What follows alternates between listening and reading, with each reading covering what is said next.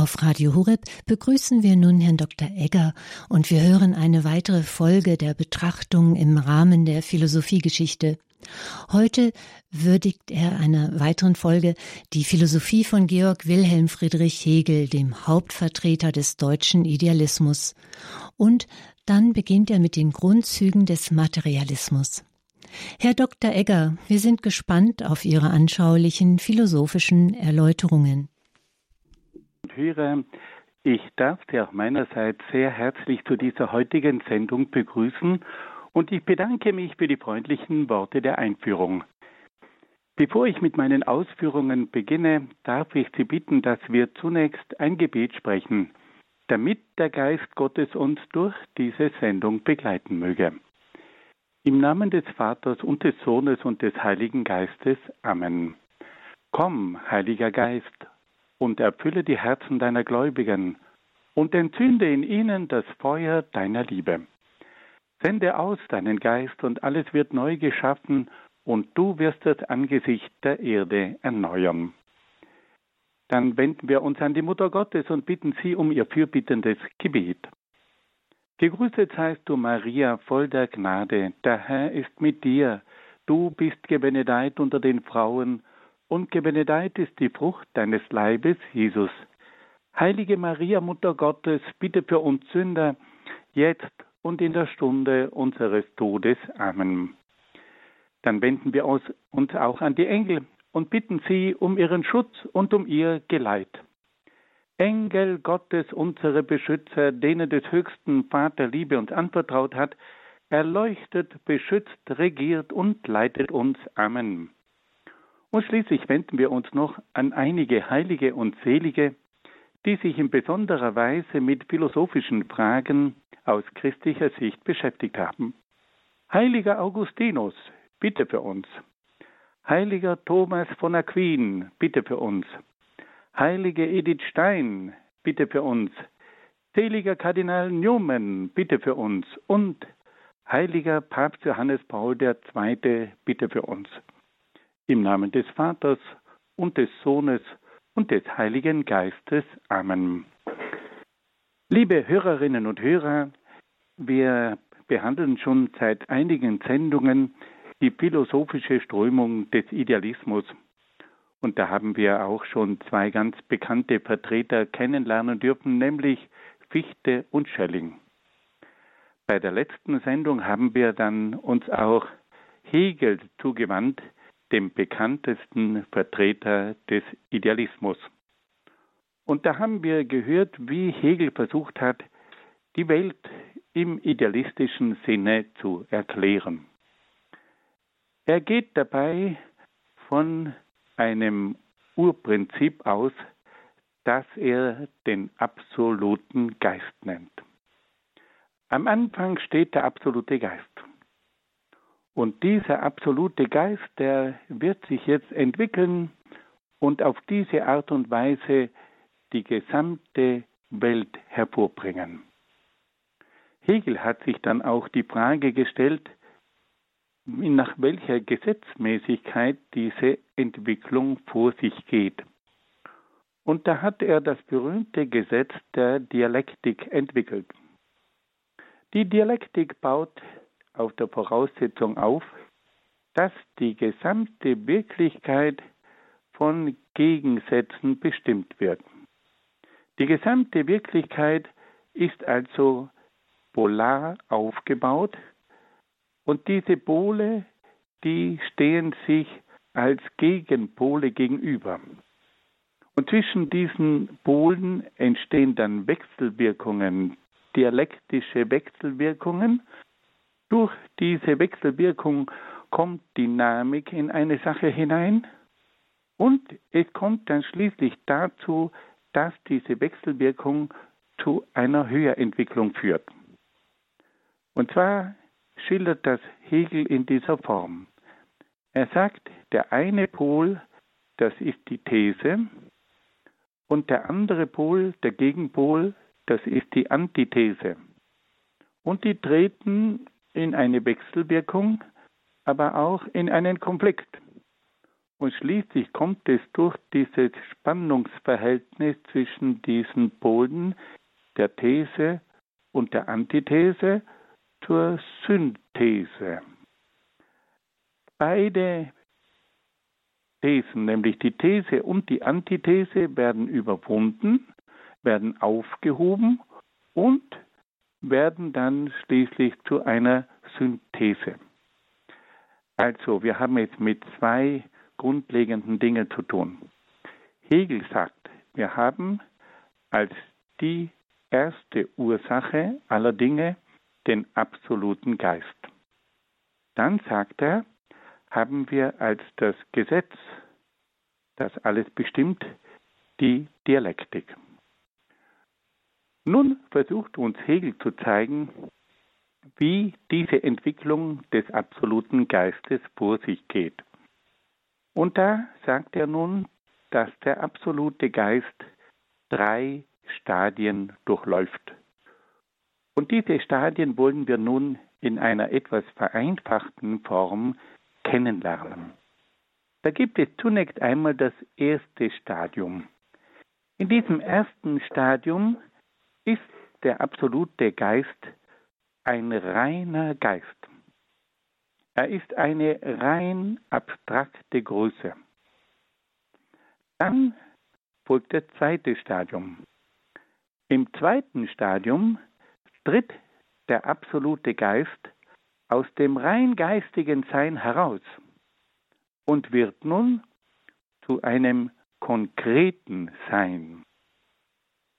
Der absolute Geist nimmt nun die Gestalt der Natur an und entwickelt sich bis zur Stufe der lebendigen Organismen. Im zweiten Stadium ist der absolute Geist völlig anders als im ersten Stadium. An die Stelle des rein geistigen Seins ist nun das konkrete Sein der Natur getreten. Im zweiten Stadium ist der absolute Geist seinem ursprünglichen, seinem eigentlichen Wesen fremd geworden. Und nun kommen wir zum dritten Stadium. Im dritten Stadium kommt es zu einer weiteren Entwicklung des absoluten Geistes. Er erreicht nun die Stufe des Menschen und gelangt damit wieder in ein geistiges Stadium. Der absolute Geist entwickelt sich dann weiter über die Ethik, das Recht, den Staat, die Kunst, die Religion und gelangt schließlich in der Philosophie wiederum zum abstrakten Sein. Der absolute Geist wird also am Ende seiner Entwicklung wieder zu einem rein geistigen, abstrakten Geist.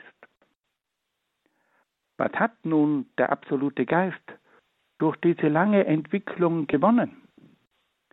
Er ist durch diese verschiedenen Entwicklungsstufen sich seiner selbst bewusst geworden. Er weiß nun, was der absolute Geist an und für sich ist. Nach dieser Einführung können wir nun die Bezeichnungen verstehen, die Hegel den einzelnen Entwicklungsstadien des absoluten Geistes gegeben hat. Er nennt das erste Stadium in dem der absolute Geist noch ein rein geistiger absoluter Geist ist, das Stadium des An-sich-Seins.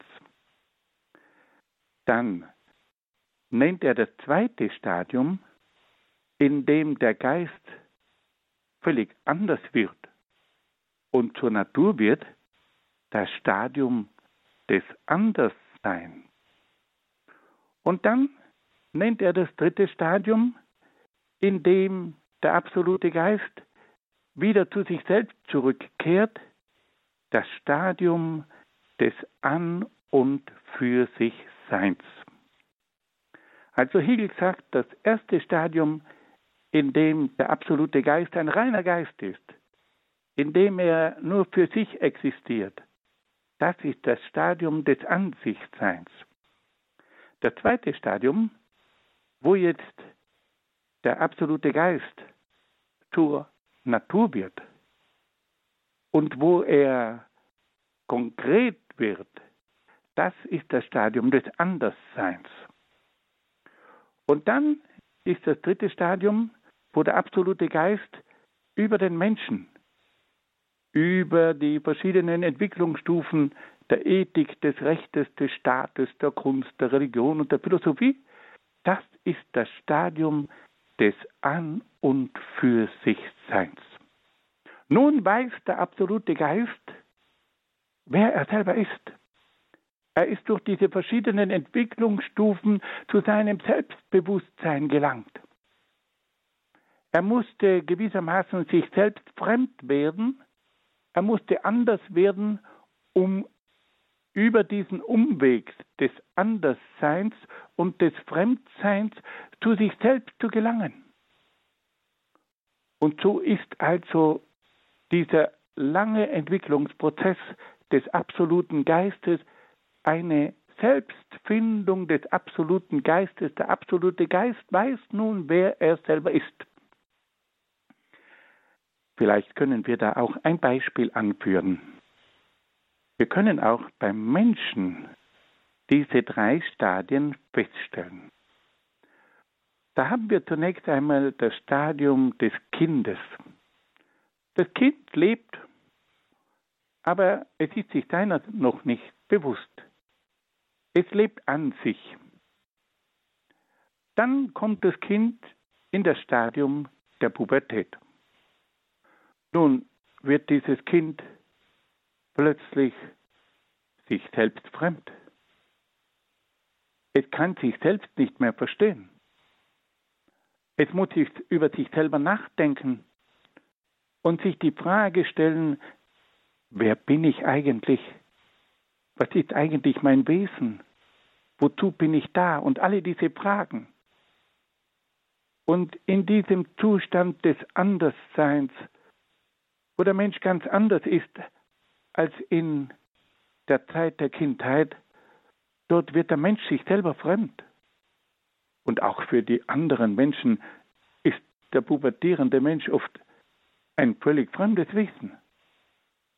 Aber wenn dann der junge Mensch durch diese Zeit der Pubertät hindurchgeht und mit der Zeit wieder zu sich selber kommt, dann überwindet er diese Fremdheit, dann erkennt er sich selbst und wird sich seiner selbst bewusst.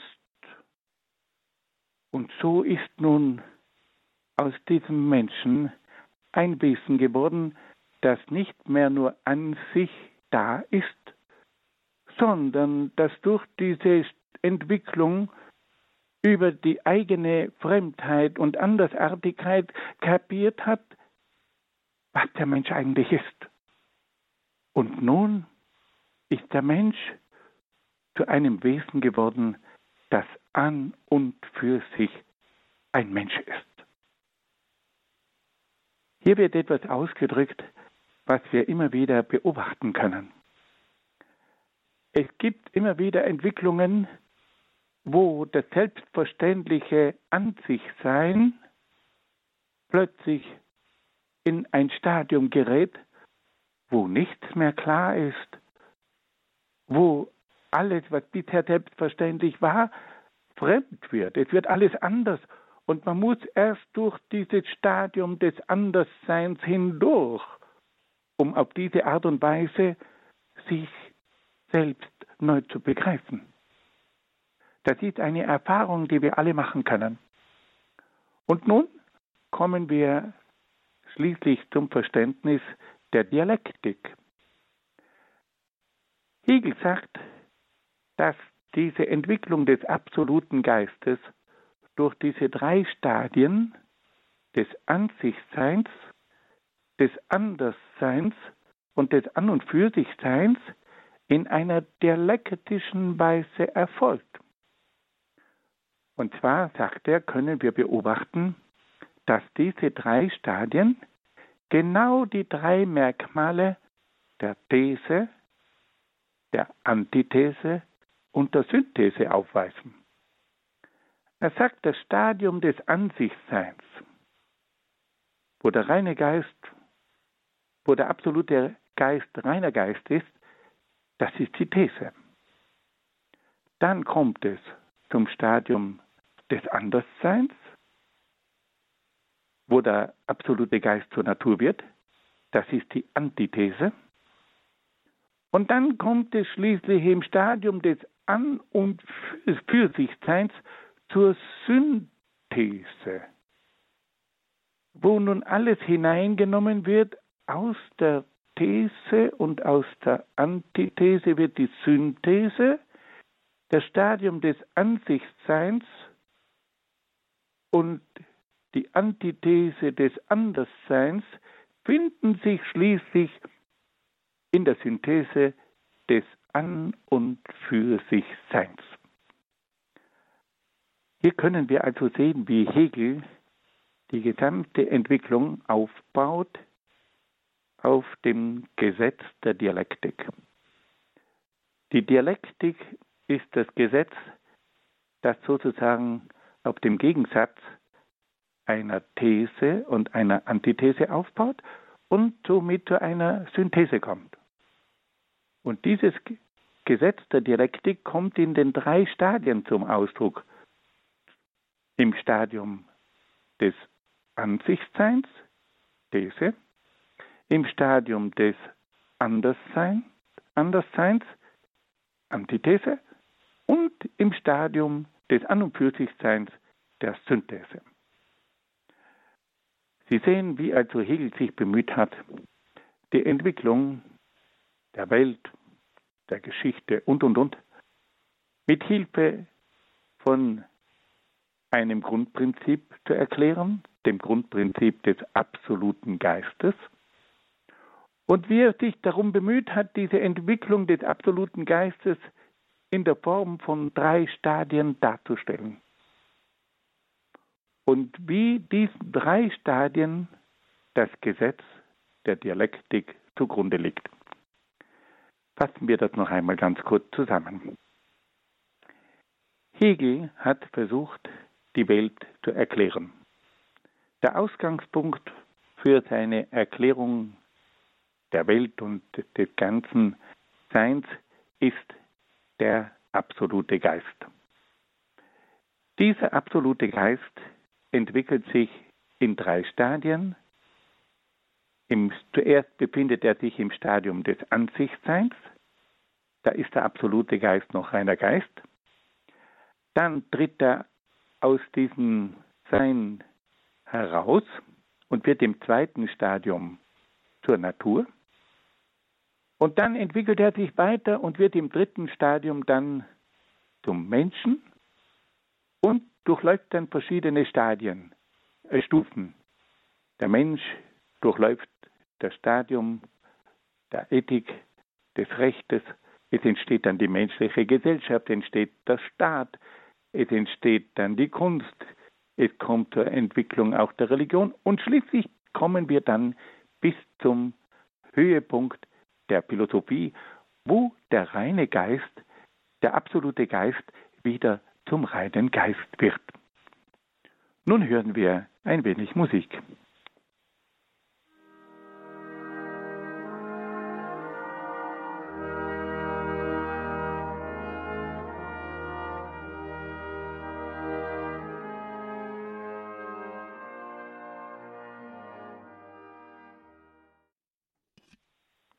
Liebe Hörerinnen und Hörer, wir wollen uns nun einem ganz wichtigen Bereich in der Philosophie von Hegel zuwenden. Und da geht es nun um die Lehre über den Staat. Der Staat ist nach Hegel die oberste rechtliche und sittliche Instanz und Autorität der Gesellschaft. Der Staat sorgt für Recht und Moral und schafft so die Grundlage der Einheit von Individuum, Familie und Gesellschaft. Er schützt die Freiheit des Einzelnen, aber auch der ganzen Gesellschaft. Um diese Aufgaben erfüllen zu können, braucht der Staat eine zentralistische Hierarchie. Andererseits weiß Hegel auch, dass diese zu zentralistische Hierarchie oft gewisse Gefährdungen mit sich bringt. Und deshalb, deshalb fordert Hegel auch Selbstverwaltungsorgane, um ein Gegengewicht zum Zentralismus zu schaffen. Gesellschaft und Staat sind auch in verschiedene Stände eingeteilt. Solche Stände sind zum Beispiel die Fürsten, die Beamten und die Gewerbetreibenden. Jeder dieser Stände hat bestimmte Aufgaben für die Gemeinschaft und den Staat zu erfüllen. Ihr oberstes Ziel ist der Dienst am Gemeinwohl. Wir müssen sagen, dass Hegel den Staat idealisiert hat und ihn zu einer moralisch unantastbaren und allmächtigen Institution erhöht hat. Die Staatsphilosophie Hegels bildet die Grundlage der Staatsvergötzung der modernen Nationalstaaten. Hegel ist davon ausgegangen, dass die Politik von idealen Menschen gestaltet wird. Aber da hat er sich wohl ein wenig an der Wirklichkeit getäuscht. Nun wollen wir uns auch die Frage stellen, welche Philosophie der Geschichte hat Hegel entwickelt? Die Geschichte wird nach Hegel von ständigen dialektischen Gegensätzen bestimmt. Diese Gegensätze und Konflikte sind das unentrinnbare Gesetz der Geschichte. Der Krieg ist der Vater aller Dinge. Die Völker bekämpfen sich gegenseitig, gelangen aber über verschiedene Entwicklungsstufen schließlich zur Versöhnung aller Gegensätze und zu einer endlich gültigen Synthese. In diesem langen Prozess wirkt der Weltgeist, der absolute Geist, der von einem Volk zum anderen wechselt und sich auch verschiedener Persön geschichtlicher Persönlichkeiten bedient. Hegel sagt also, dass der absolute Geist auch in der Geschichte wirkt. Und da bedient er sich immer wieder verschiedener geschichtlicher Persönlichkeiten, die in seinem Dienst stehen. Und so hat Hegel auch Napoleon, ein Zeitgenosse von ihm, als den Vertreter des Weltgeistes seiner Zeit betrachtet. Die Geschichte ist also auch Mittel- und Ausdrucksform des absoluten Geistes, der sich im Laufe der Geschichte immer höher und höher entwickelt dann wollen wir uns auch noch die Frage stellen, welche Vorstellung hat Hegel von der Kunst entwickelt? Hegel sieht im Kunstwerk einen materiellen Ausdruck von geistigen Ideen und eine Verbindung von Endlichem und Unendlichem. Das Kunstwerk eröffnet auf sinnliche Weise einen Zugang zum tieferen Wesen der Wirklichkeit. Das Kunstwerk weist also auf etwas Geistiges hin, das hinter der Erscheinung des Kunstwerkes steht. Das Ideal der Kunst sieht Hegel in der Einheit von Gegenstand und Idee, von Endlichem und Unendlichem. Die ästhetische Einstellung ist nach Hegel veränderlich und lässt eine historische Entwicklung erkennen. Im alten Orient und in Ägypten war die Kunst hauptsächlich von Symbolen bestimmt. In der klassischen Antike war die Kunst ein Ausdruck der Einheit von Gegenstand und Idee. In der christlichen Kunst geht nach Hegel diese Einheit von Gegenstand und Idee wieder verloren da das Geistige im Christentum in einseitiger Weise den Vorrang vor dem sinnlich-materiellen hatte. Ja, und dann wollen wir uns noch die Frage stellen, welche Vorstellung hat Hegel von der Religion entwickelt? Hegel betrachtet die Religion als eine Verbindung des Endlichen, des Unendlichen mit dem Endlichen. Und er sieht nun in dem absoluten Geist, den er ja als das Urprinzip ansieht, das Göttliche. Und dieser absolute Geist ist das Unendliche. Und dieser unendliche, dieser absolute Geist entwickelt sich nun und durchläuft verschiedene Stadien. Und in diesen verschiedenen Stadien kommt es nach Hegel zur Offenbarung Gottes. Wir sehen also, dass Hegel ja eine Vorstellung der Religion entwickelt, die wir in einem pantheistischen Sinn zu verstehen haben. Wir haben am Anfang den absoluten Geist. Dieser absolute Geist ist das umfassende Prinzip und ist daher ein pantheistisches Prinzip, wo das Ganze mit dem Urprinzip zum Ausdruck kommt und gleichzeitig, wo das Ganze sich in allen Formen der Wirklichkeit zeigt. Das ist natürlich eine Vorstellung von Religion, die sich mit der christlichen Vorstellung von Religion absolut nicht deckt. Wir haben in der christlichen Religion nicht die Vorstellung, dass Gott sich selbst in die verschiedenen Formen hinein entwickelt, die wir in der Wirklichkeit feststellen können. Gott ist nicht derjenige, der Natur wird, der Mensch wird, der dann schließlich sich in der Ethik, im Recht, im Staat, in der Kunst, in der Religion und in der Philosophie selbst findet. Das ist eine Vorstellung von Gott, die wir aus christlicher Sicht nicht teilen können. Aber wir können hier sehen, dass also Hegel versucht, auf seine Art und Weise die Religion zu, zu beschreiben und zu erklären.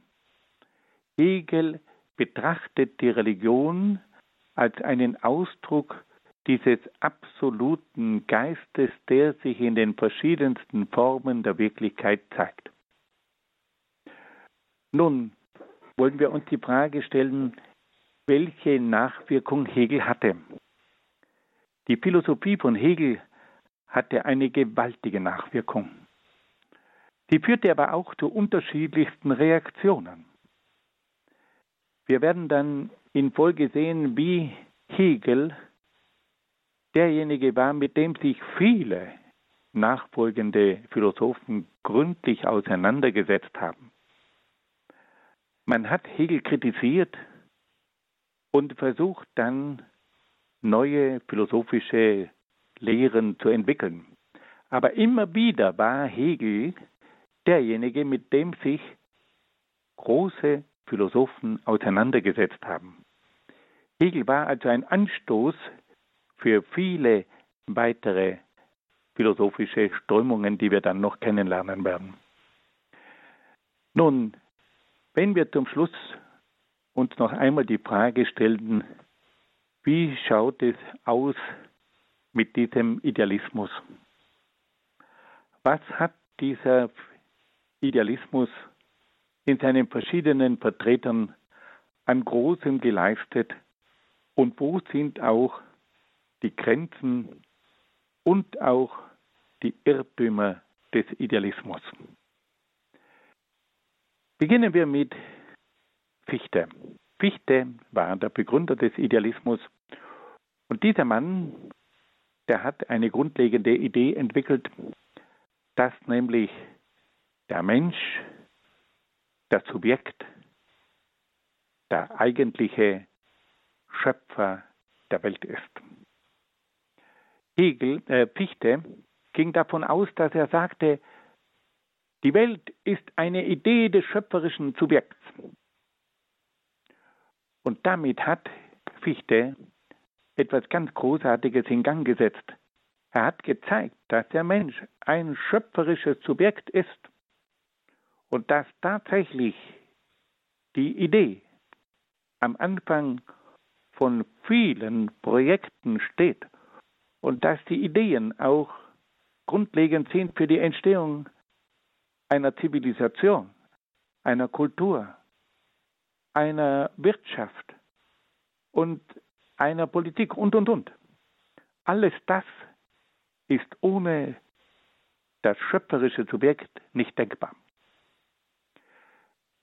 Hegel, äh, Fichte hat dann auch versucht, einen idealen Menschen zu entwickeln. Er hat den Menschen aufgefordert, aufzusteigen zum geistigen Menschen. Er hat ihn aufgefordert, eine Moral zu entwickeln und eine Freiheit zu entwickeln, die nur durch die Überwindung sämtlicher negativen Entwicklungen möglich war. Fichte hat also ein hohes Menschenbild entwickelt. Er war dann auch derjenige, der versucht hat, die Kultur zu beeinflussen, indem er darauf hingewiesen hat, dass es eine Kultur braucht, die die gesamte Gesellschaft prägen soll. Er war dann auch derjenige, der versucht hat, die Wirtschaft auf eine neue Basis zu stellen, es war ihm bewusst, dass die Wirtschaft nicht nur von Einzelnen betrieben werden sollte, weil es dadurch immer wieder zu Ungerechtigkeiten kam.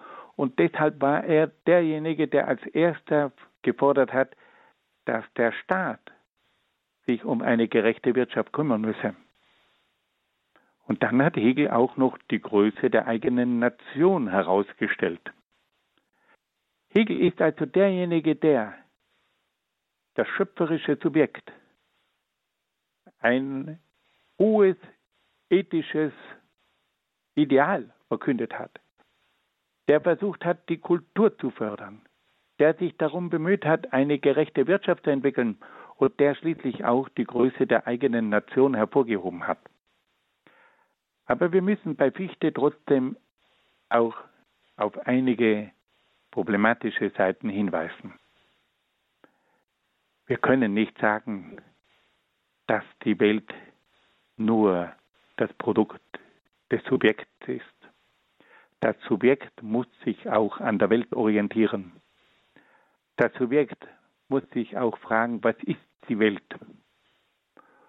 Und dann müssen wir auch darauf hinweisen, dass dieses ideale Menschenbild zu wenig berücksichtigt, dass der Mensch nicht nur ein edles Wesen ist, sondern dass er sehr wohl auch seine Schwächen, seine Fehler und seine Abgründe hat.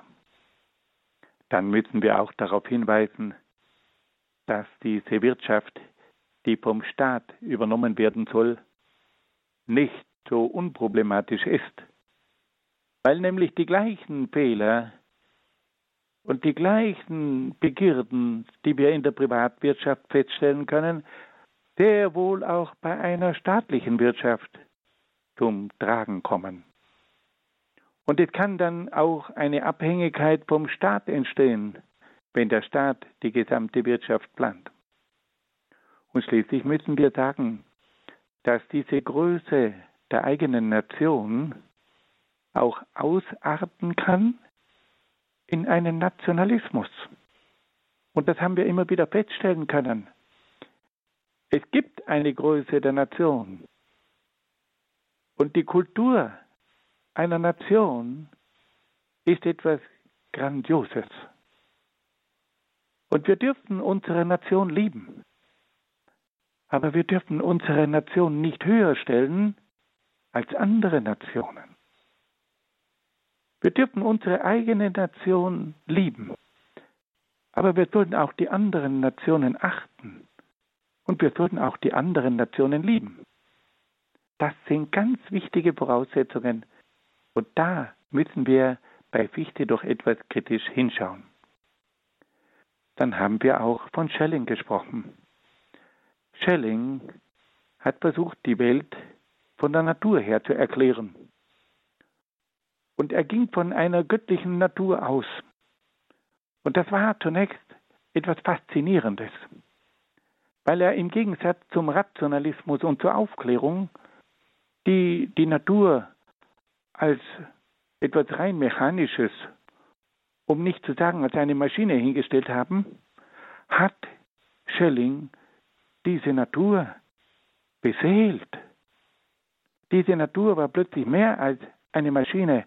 Diese Natur war etwas Göttliches, war etwas Beseeltes, war etwas, was den Menschen im Innersten berührt.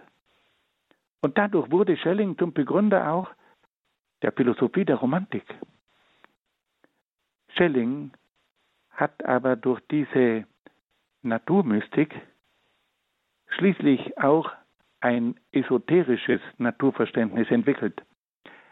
Wenn man seine späten Vorlesungen nachliest, die er in Berlin gehalten hat, dann spürt man, dass hier ein Naturverständnis vertreten wird, das zutiefst auch gnostische und esoterische Züge aufweist. Und von daher müssen wir sagen, dass auch Schelling seine Grenzen hat, weil nämlich diese Vergöttlichung der, der Natur und auch diese okkulte Seite bei der Betrachtung der natürlichen Kräfte eine Seite in der Philosophie von Schelling aufweist, die wir aus christlicher Sicht nicht teilen können. Wir bewundern sein romantisches Naturverständnis, aber wir können ihm bei seiner esoterischen Spätphilosophie über die Natur nicht folgen. Und schließlich kommen wir noch zu Hegel. Bei Hegel haben wir diesen titanischen Entwurf, der mit Hilfe des absoluten Geistes und der Dialektik versucht, die gesamte Welt zu erklären.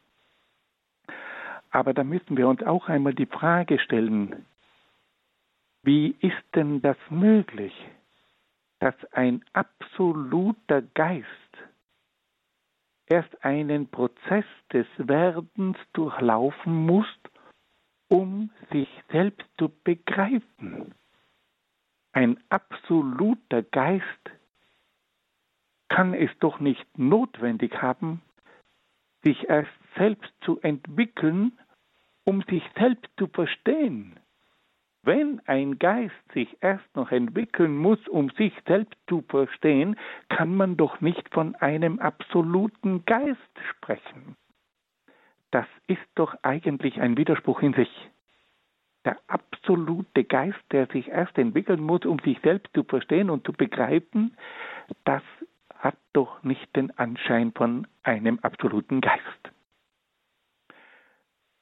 Damit wollen wir nun den Idealismus abschließen und hören nun ein wenig Musik.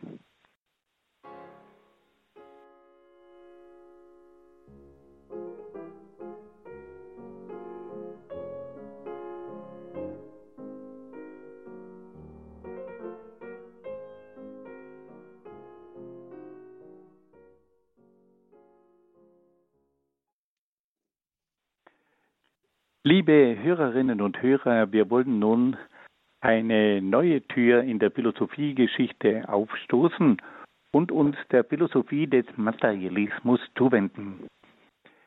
Diese Philosophie des Materialismus begann im 19. Jahrhundert und wirkt bis in das 20. und 21. Jahrhundert nach. Wir beginnen zunächst wieder einmal mit den Grundzügen dieser neuen philosophischen Strömung, weil es immer wieder wichtig ist, einige Grundgedanken einer philosophischen Strömung kennenzulernen. Wenn man einige Grundbegriffe einer philosophischen Strömung kennt und versteht, dann kann man sich viel leichter den einzelnen Denker, Denkern dieser philosophischen Strömung zuwenden. Beginnen wir zunächst einmal mit dem Begriff der Materie. Die Philosophie des Materialismus sieht in der Materie das Grundprinzip der gesamten Wirklichkeit. Die Materie ist ein Prinzip, aus dem der Kosmos, die Natur und der Mensch hervorgehen. Die Materie ist absolut und ewig. So wird es von den Denkern des Materialismus im 19. Jahrhundert vertreten. Nun kommen wir zu einem zweiten Grundbegriff, nämlich zur Dialektik. Der Materialismus sagt, dass das bestimmende Gesetz der Materie die Dialektik sei. Wir haben die Dialektik jetzt bei Hegel kennengelernt. Und da können wir nun feststellen, dass der Materialismus vom Idealismus das Grundgesetz der Dialektik übernimmt. Und nun wird diese Dialektik zum Grundgesetz aller Vorgänge in der Materie. Durch die Wechselbeziehung der gegensätzlichen Kräfte in der Materie kommt es zu immer höheren Entwicklungen, kommt es zu immer höheren Synthesen. Und auf diese Art und Weise ist also die, die Dialektik das Grundgesetz, das die Entwicklung der Materie bestimmt. Diese Verbindung der Materie mit der Dialektik führt dann zum berühmten dialektischen Materialismus. Diese Lehre, die im Kommunismus immer wieder aufscheint, ist die Grundtheorie zur Erklärung der Welt. Die Welt hat als Ursache die Materie. Die Materie wird von der Dialektik bestimmt.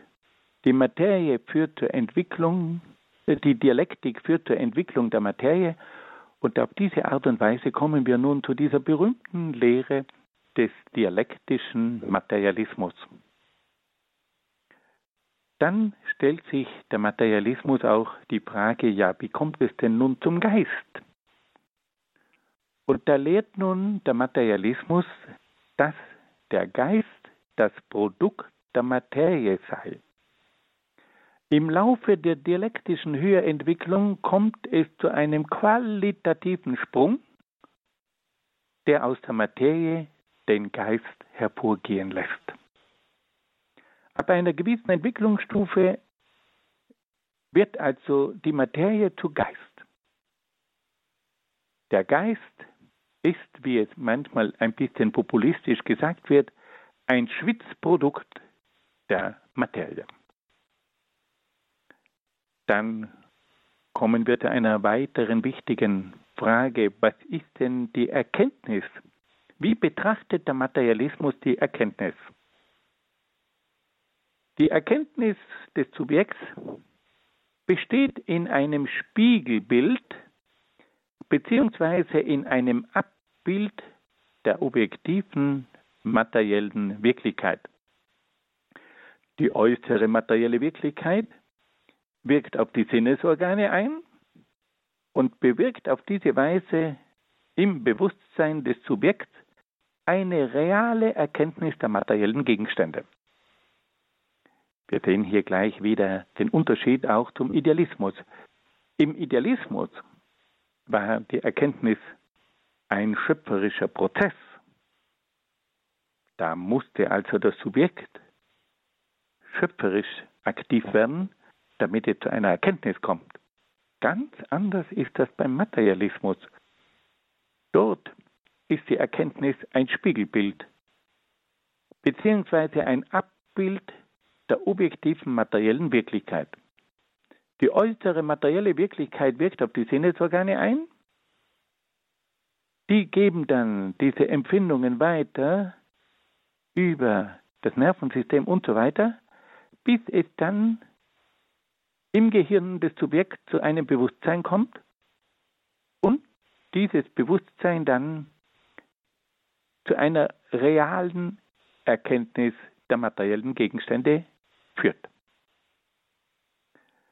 Dann kommen wir zur nächsten Frage, was ist denn der Mensch? Der Mensch ist für den Materialismus in erster Linie ein körperlich sinnenhaftes Wesen. Er hat körperlich sinnenhafte Bedürfnisse, die durch die materiellen Güter der Natur befriedigt werden. Ohne die Befriedigung der körperlich sinnenhaften Bedürfnisse kommt es zur materiellen Entfremdung des Menschen. Auch hier haben wir einen ganz anderen Standpunkt als im Idealismus. Im Idealismus ist der Mensch vor allem ein geistiges Wesen.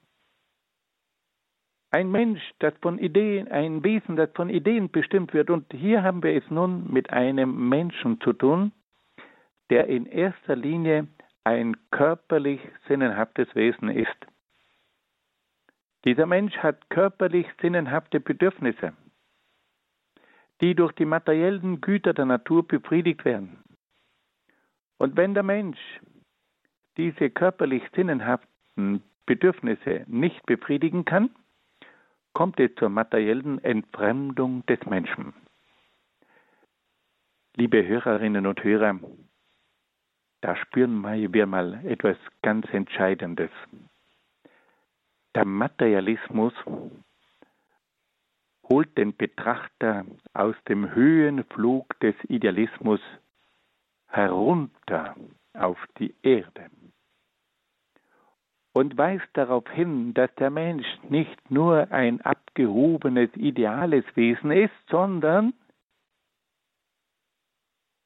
auch ein materielles Wesen, ein sinnenhaftes Wesen. Hier wird gewissermaßen der Idealismus erschüttert und der Mensch wird auf die Erde heruntergeholt.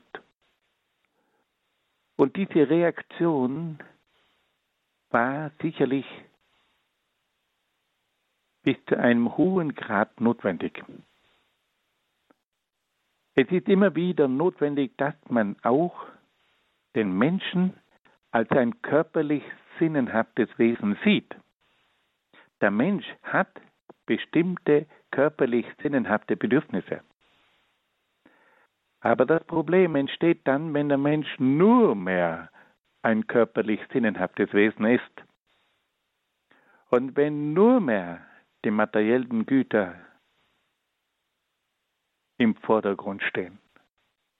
Also auf der einen Seite diese Reaktion auf einen einseitigen Idealismus, aber auf der anderen Seite eine neue Einseitigkeit, die darin besteht, dass man nun sich hauptsächlich auf diese körperlich sinnenhafte Bedürfnisse und auf die materiellen Güter konzentriert.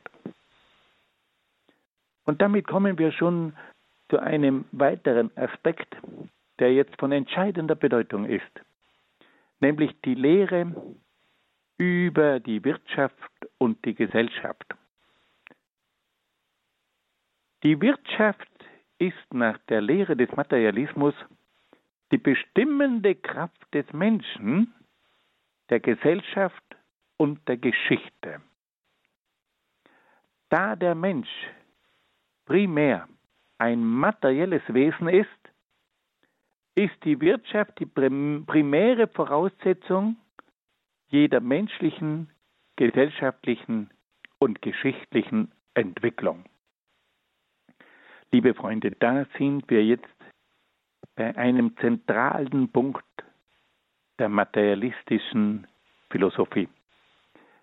Die materialistische Philosophie sagt, der Mensch ist ein Wesen mit materiellen Bedürfnissen und deswegen ist also die Wirtschaft die bestimmende Kraft des Menschen, weil nämlich die Wirtschaft die Bedürfnisse des Menschen erfüllen kann, die materiellen Bedürfnisse.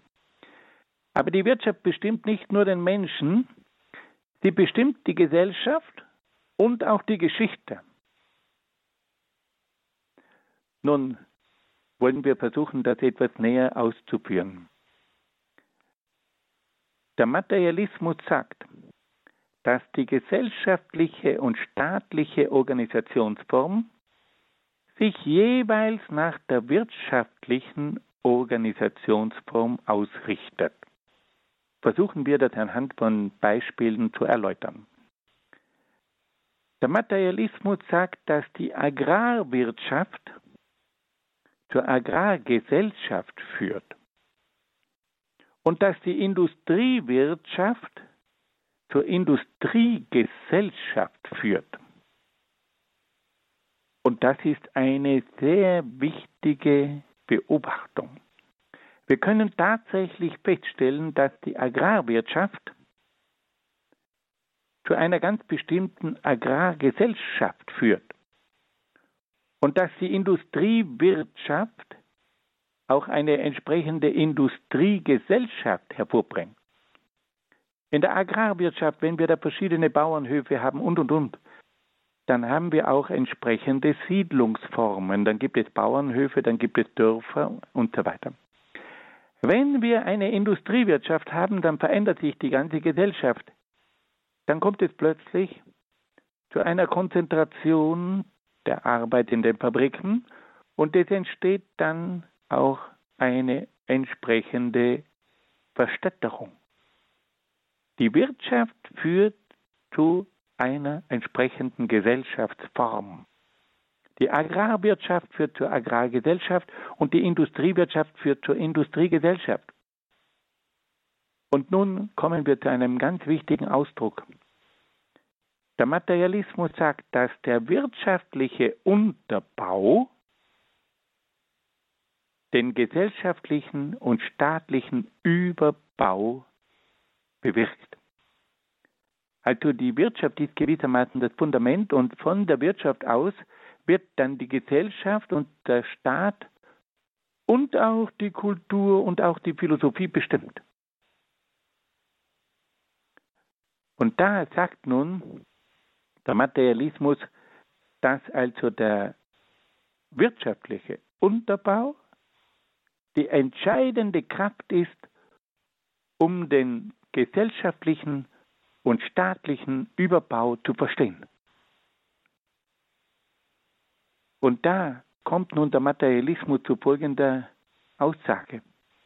Die Denkweise der Menschen hängt von ihrer gesellschaftlichen Klasse und damit von ihren wirtschaftlichen Verhältnissen ab. So gibt es zum Beispiel eine bürgerliche und eine proletarische Denkweise. Die Bürger haben eine ganz bestimmte Wirtschaftsform, sie haben eine ganz bestimmte Klasse entwickelt und haben nun eine ganz bestimmte Denkweise entwickelt. Die Wirtschaft, die die Bürger betreiben, bestimmt auch ihre Denkweise. Und dann gibt es auf der anderen Seite die Proletarier, das sind also die Menschen, die selber keine eigenen Mittel haben, um eine Wirtschaft aufzubauen, die nur über ihre Arbeitskraft verfügen und die deshalb abhängig sind von der bürgerlichen Klasse, die über diese entsprechenden Mittel verfügt. Die Wirtschaft bringt also auch eine Klasse der Proletarier hervor, und diese Proletarier haben dann auch eine entsprechende Denkweise. Und die haben dann auch eine entsprechende Kultur, beziehungsweise einen Mangel an Kultur. Immer aber ist die Wirtschaft der entscheidende Faktor. Die Wirtschaft bringt also eine Gesellschaft hervor, bringt verschiedene Klassen hervor, bringt verschiedene Denkweisen hervor und bringt auch verschiedene Lebensstile hervor.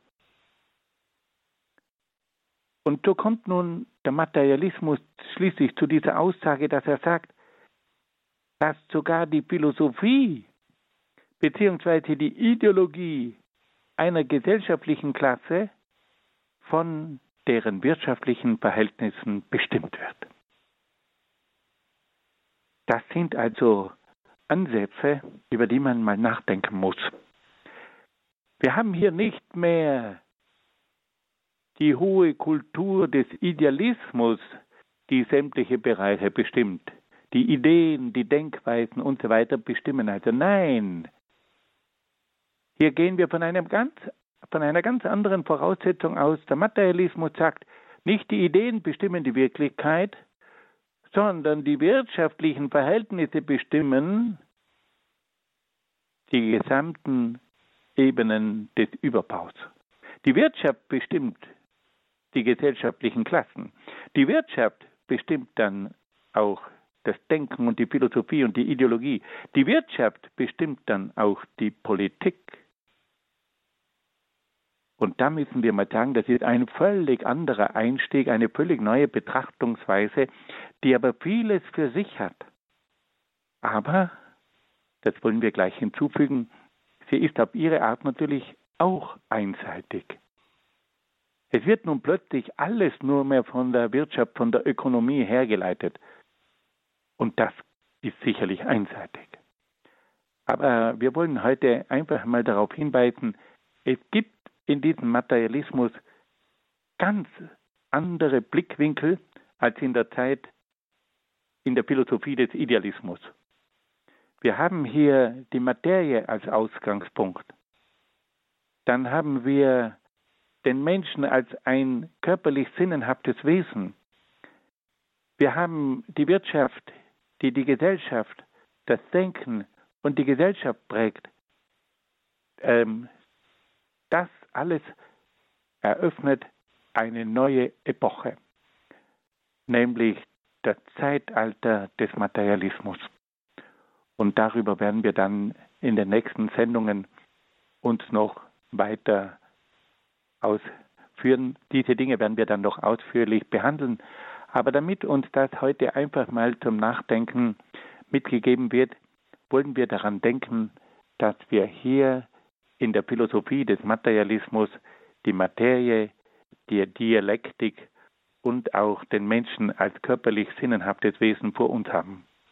Dass uns bewusst wird, dass der Materialismus die Wirtschaft als die eigentliche treibende Kraft der Gesellschaft, der gesellschaftlichen Klassen und des Denkens betrachtet. Liebe Hörerinnen und Hörer, ich danke Ihnen sehr, sehr herzlich für Ihre freundliche Aufmerksamkeit. Ich wünsche Ihnen alles Gute und Gottes besonderen Segen. Herzlichen Dank an Herrn Dr. Peter Egger in Brixen in Südtirol für seine Erläuterungen und verständnisvollen Erklärungen zum sogenannten Idealismus und zu den Grundzügen der philosophischen Strömung des Materialismus. Diese Folge des Grundkurses Philosophie vom heutigen 29. Dezember ist über den CD-Dienst von Radio Horeb zu beziehen.